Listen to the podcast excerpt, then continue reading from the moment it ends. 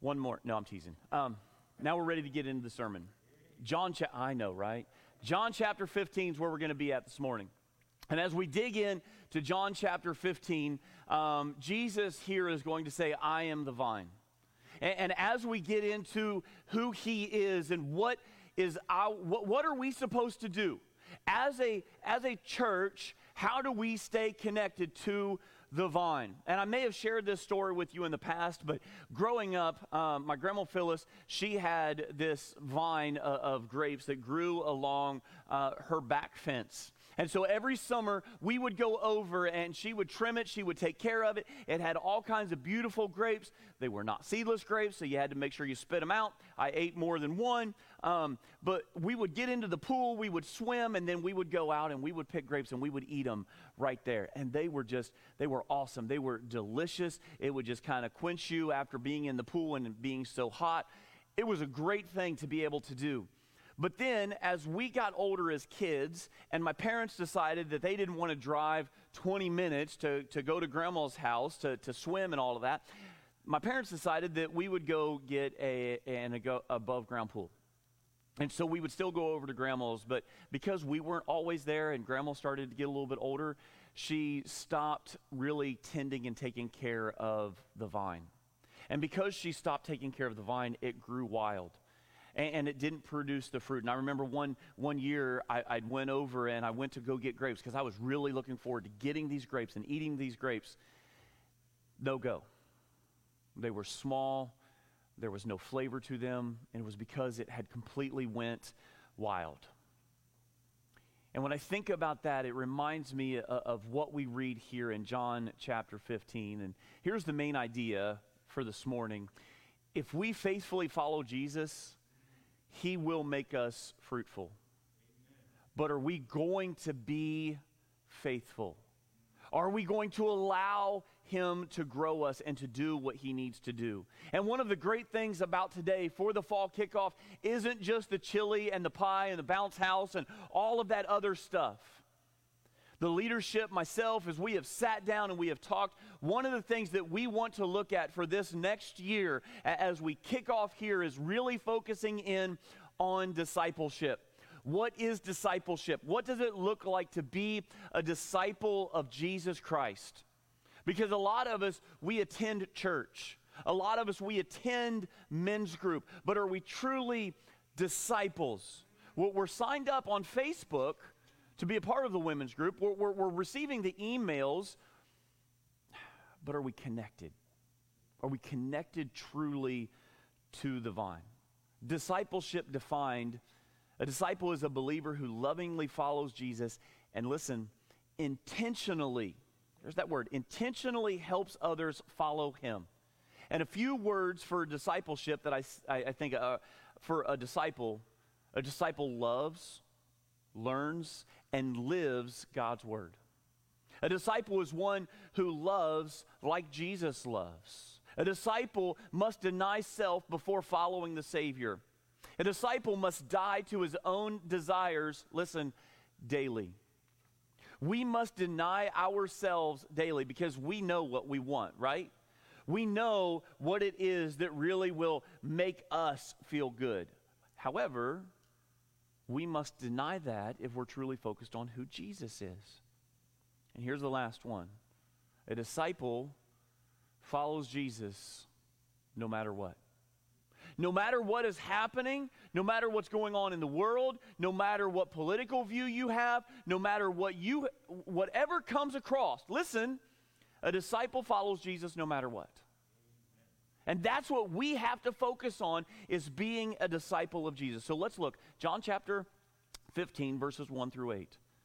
I am the true vine, and my Father is the vine dresser. Every branch in me that does not bear fruit, he takes away. And every branch that does not bear fruit, he prunes that it may bear more fruit. Already you are clean because of the word that I have spoken to you. Abide in me, and I in you, as the branch cannot bear fruit by itself unless it abides in the vine. Neither can you unless you abide in me. And then I'll jump to the rest here later. So, by saying that he, Jesus, by Jesus saying that he is the vine, he is, employ, he is employing an image very familiar to his followers. There were vineyards all over the place in Israel. The vine was, the, the grape and the vine was very synonymous with who the Israelite nation truly was. Grapes appeared on coins during the, the period between Malachi and, and Matthew. And in his teaching, he loved to use illustrations from what was around him. He would talk about water, seed, soil, fig trees, flowers, birds. And here, he's in the vines, he's in the grapes. And we'll talk about that here in just a second. I mean, in our culture today, he could use soybeans, he could use corn. Around here, what would he use? Pavement, cars. Amen. It's all around us, right? I mean, we, we, we have all of that around us. The grapevine represented Israel's fruitfulness in doing God's work here on earth. Psalm chapter 80, verse 8 says, You brought a vine out of Egypt, you drove out the nations and planted it. David here is saying, You took what was in Egypt and you pulled it out, even when they didn't want it. And some of them, they wanted it, and then they said, Oh, man, we're in the wilderness. Uh, it would be better if we went back to Egypt. What? No. Do you remember you were slaves in Egypt? No, you wanted to be out. And eventually he took them and he planted them in the promised land. Unfortunately, the people didn't always stay fruitful and they went wild on their own. We see this in Psalm chapter 80, verses 12 through 13. We keep reading. Why then have you broken down its walls, so that all who pass along will, pl- will the way will pluck its fruit. The boar from the forest ravages it, and all that move in the field feed on it. God had taken away what was around the, the, the grapevine, Israel, because they were not following the way. You see, God has great expectations for us. you got that one. God has always had these expectations for his followers. Instead of producing sweet grapes, though, again, they yielded something different. Jeremiah chapter 2, verse 21 says, Yet I planted you a choice vine, wholly of pure seed. How then have you turned degenerate and become a wild vine? God's desire has always been for his people to be fruitful. We go all the way back to Genesis. We go to Genesis chapter 1, verse 28. He says, Be fruitful and multiply. This call to be fruitful was repeated and reinforced after the flood. Genesis chapter 9, verse 1 says, And God blessed Noah and his sons and said to them, Be fruitful and multiply and fill the earth. Since a disciple must exhibit fruit which comes faithfully from following Jesus, a Christ follower who does not produce fruit is a contradiction in terms. We have been called to produce fruit every step of the way. Matthew chapter 21, verse 19 says, One day Jesus went for a walk, and, seeing a fig tree by the wayside, he went to it and found nothing on it but only leaves. And he said to it, May no fruit ever come from you again. And the fig tree withered at once. Now, we read in Mark that it was the next day that Peter really noticed it, but here Matthew says that it withered as once. It is unacceptable to be attached to the vine and not bear fruit.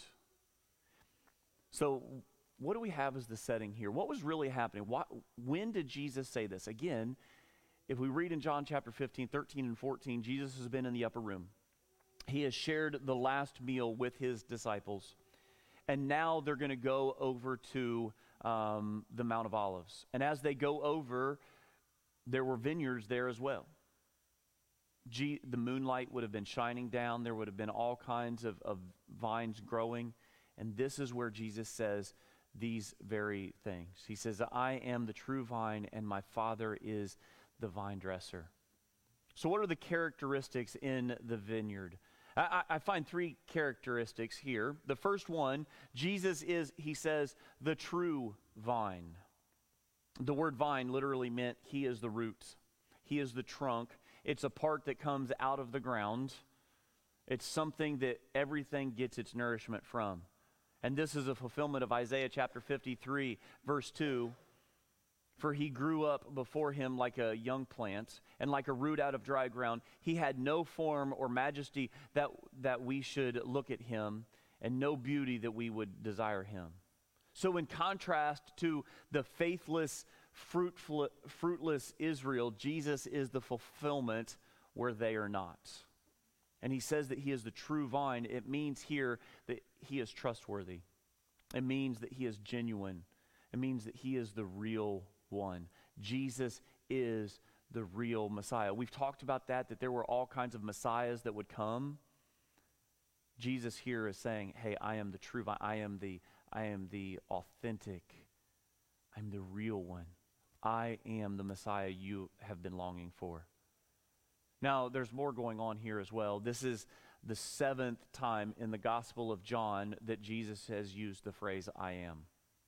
And he has used the, the phrase I am for many different things. But again, it harkens back to Moses when he is with the burning bush. It was God speaking to him through the burning bush. And Moses says, Okay, God, you want me to go back? You want me to tell all of these people, all of your people in, is, in, in Egypt, that they need to follow me. But who am I? Uh, why are they going to follow me? Who do I say that you are? And he says, I am who I am. I am who I am. Jesus is calling himself Yahweh. He is God. The second thing that we see here is the Father is the farmer. I'm the true vine, and then there's the vine dresser. It literally means the one who farms or tills. The, the gardener's primary task is to grow grapes the growth to happen for, for growth to happen the ground must be cultivated. It must be fertilized. Pests must be controlled. This past year we, we grew a, a, garden like we always do. I have all kinds of peppers. If you need peppers i have all kinds of hot peppers out there in a bowl. Take them. There's all kinds okay? The little orange ones though they're not really hot. You can eat them like candy. No big deal. Um, please take them. I have all kinds of them. I always am able to grow peppers but this was the first year that we were able to grow tomatoes. And so I went through, I put some lime down, I put some good fertilizer down, and, and I, w- Teresa planted some, some beautiful tomato plants. But then we also planted some sweet peas. When I pulled out the sweet peas, the next day, all of a sudden, I found six tomato plants. I'm like, where'd they come from? I didn't plant them but I was cultivating constantly, and maybe they grew from last year. I have no clue, but I have six different plants. Then I pulled green beans. Guess what? I found more growing there. And then, again, we didn't plant them. We don't know where they came from. We had pumpkins. Pumpkins started growing up. We had squash starting to grow up. We had, we, now we have gourds that are starting to grow up. Here's the problem, though. All of those other things, the, the pumpkins and the squash, they were growing, and I couldn't get the pests off of them because if I sprayed those, I would get the tomatoes. And because I didn't care for them properly, they withered and they died and they rotted. It was on me to cultivate them properly, yet I didn't, and so they died. See, G- uh, God the Father, He is the vine dresser. He is the farmer. He has tilled the ground. He has made us ripe to where the ground can be planted. And now, Jesus, He is the vine. And now it's on us to actually grow. He is the farmer. And We're going to talk about many more things that the farmer does here in, in just a minute. Number three, though, we are the branches. We are the branches. So we have the vine, we have the farmer, and now we have the branches. Our job is simple. I mean, really, in all of it, our job is simple. If we faithfully follow Jesus, He will make us fruitful. It's not our job to be fruitful. He's the one that will make us fruitful if we will just follow Him and allow Him to do a work inside of us. If we are connected with the trunk, if we are connected with the root base, then we will be the branches that will produce the fruit. So let's take a walk in the vineyard. You know, one author believes that 50% of all Christians bear little fruit. 5% bear much fruit. That means that 45% aren't really bearing any fruit at all. That's scary. It's up to us to bear fruit. if we want to see the church grow. Here's the thing the, the pastor, he needs to set the example, right? The elders have to lead by example, right? But guess what? It's not just the pastor and the elders who are called to grow the church. It's upon every single one of us who are connected to the vine to grow the church. We have all been called to be a part of this program. We have all been called to be a part of what is happening here at Stafford County Christian Church, and we we must do our job to be fruitful. We must do our part to bring more people in. John chapter 15 verse 16 tells us God expects us to bear fruit. That's why we're alive today. He says, You did not choose me, but I chose you and appointed you that you should go and bear fruit and that your fruit should abide. God is saying that directly to his disciples, but we could read that today and he is speaking directly to us here 2,000 years later. The principle is simple God, the gardener, loves us so much and is so committed to displaying his glory, he actively prunes, purges, and purifies our lives but we have to be willing to allow Him to do so. He doesn't want us to produce minimal fruit. Now, we start there, right? We start just producing minimal fruit, but then as the time grows, as the time goes, then we can start really producing the fruit that we're called to do. And here's the good news more is always possible. More is always possible. Matthew chapter 7, verse 20 Fruit bearing is a sign of a fruitful life. It says, Thus you will recognize them by their fruits. As I said at the beginning, we're going to really focus in on discipleship this next year. If you are not plugged in, it's time. It is time to be a part of the women's group. It's a part. It's time to be a part uh, of, of the women's, the men's group, the women's group. There's many different activities that you can do as part of those. We have a Bible study that meets on Sunday mornings. They're not meeting this morning because of the fall kickoff, but Sunday mornings at 11 o'clock, right through those doors right there. That's where they meet. And he, you, you know what I'm hoping for?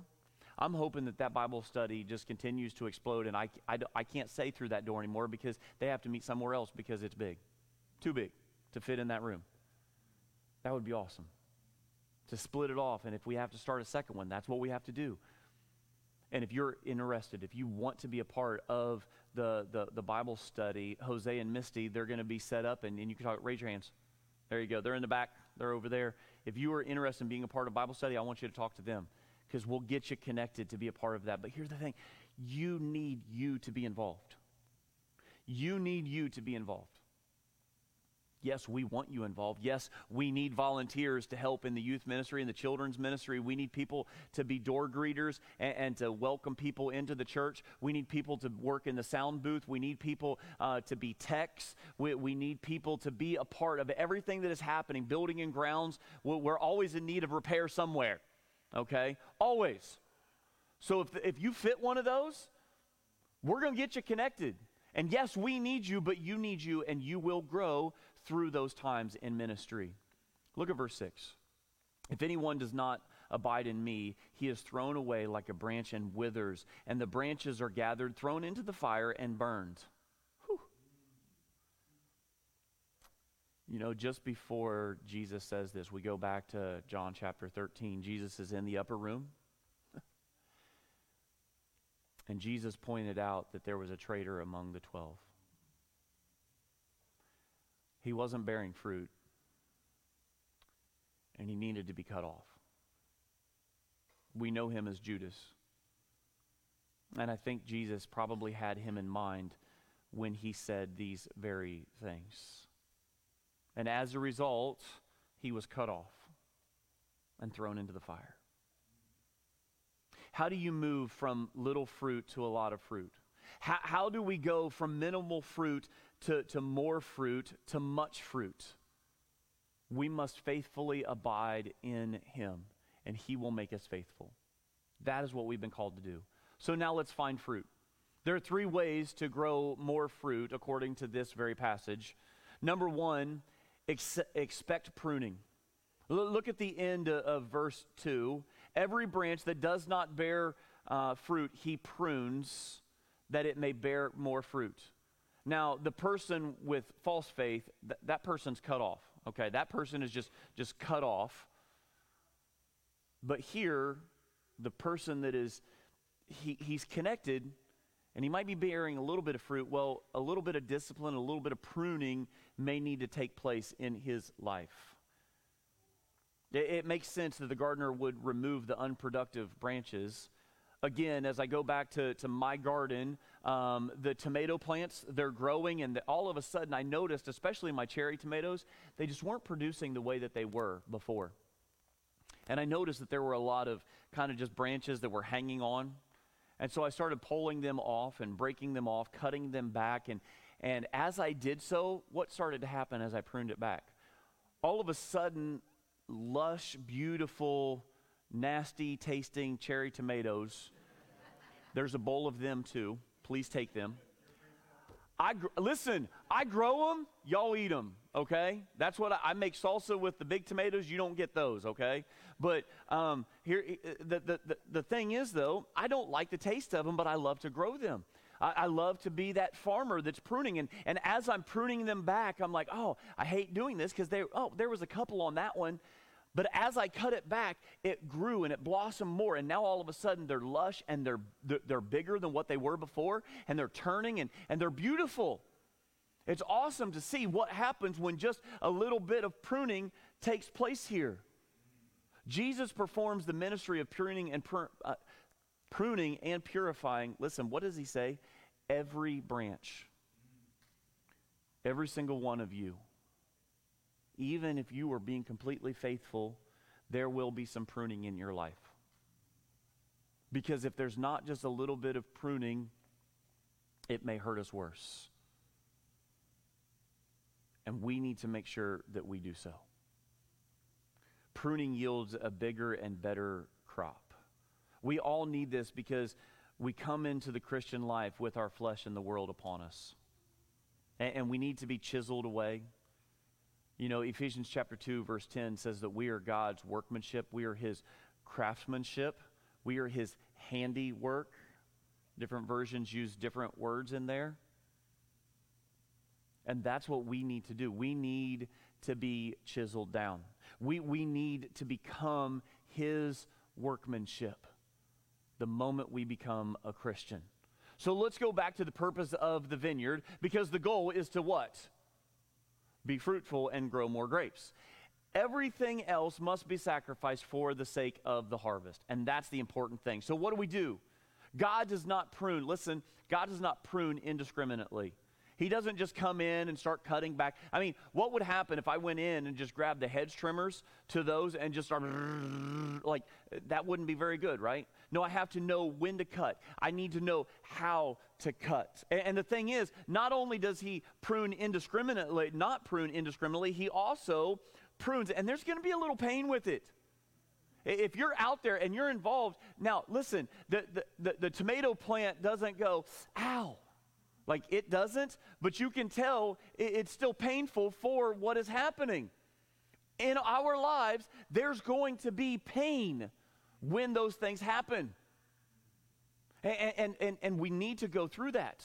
And, and here's the thing that pain may not just be a short time, sometimes it can take a long time. While that pruning is taking place, it may take a long time. What did we talk about last week? We spend our time in the desert and sometimes the desert is a week long, sometimes the desert is three years. For the Israelites, how long was it? It was 40 years that they spent in the deserts. Is God pruning you right now? If so, remember, it's not ultimately for your pain, but it's for your gain. And that's what we have to hold on to. Psalm chapter 119, verses 67 and 71 before I was afflicted, I went astray, but now I obey your word. It was good for me to be afflicted so that I might learn your decrees. David here said that he had to go through pain. He had to be afflicted in order to truly see God's awesome plan for him.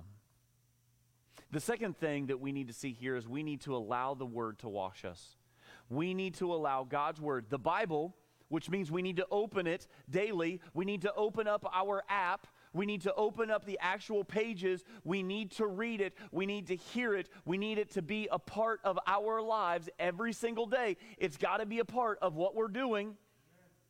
That's what we've been called to do. Already you are clean because of the word that I have spoken to you. Again, the image here that, that the vine just left to their own, what are they going to do? They're just going to grow on the ground and they're going to get dirty.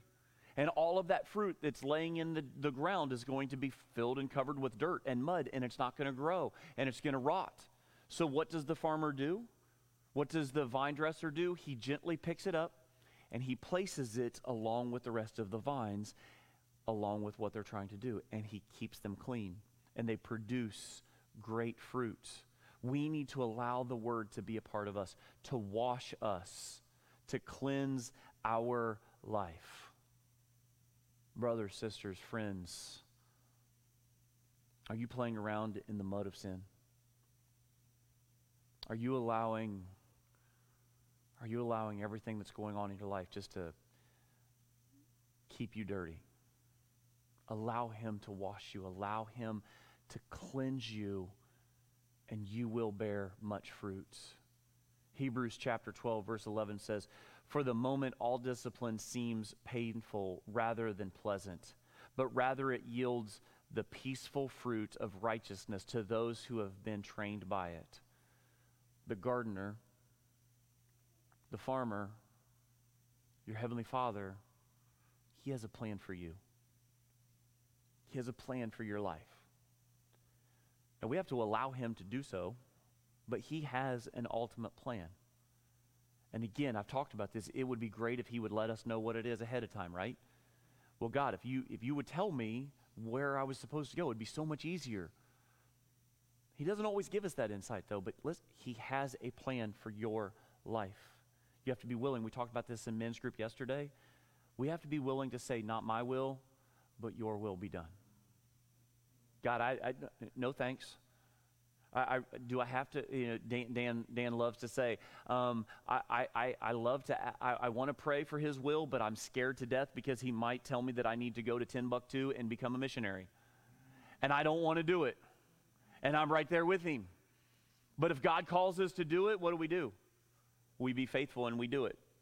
Because if we're unfaithful to him and he continues trying to push us, uh, we might be swallowed by a whale. Or, I'm sorry, a great fish. Sorry, it doesn't say whale, it says a great fish. My fault. He may take us the long way and the hard way where we need to go. He may bleach our skin completely. He, he may cover us in, in, in whatever was inside of that great fish. He's going to take us where he wants us, but we have to be willing to allow him to do so. Now, there is a difference between pruning and discipline. I want to share that with you just for a second. While they both hurt and they're both for our good, there is a difference. Discipline primarily comes because of sin. We have sin in our life, and He's going to discipline us.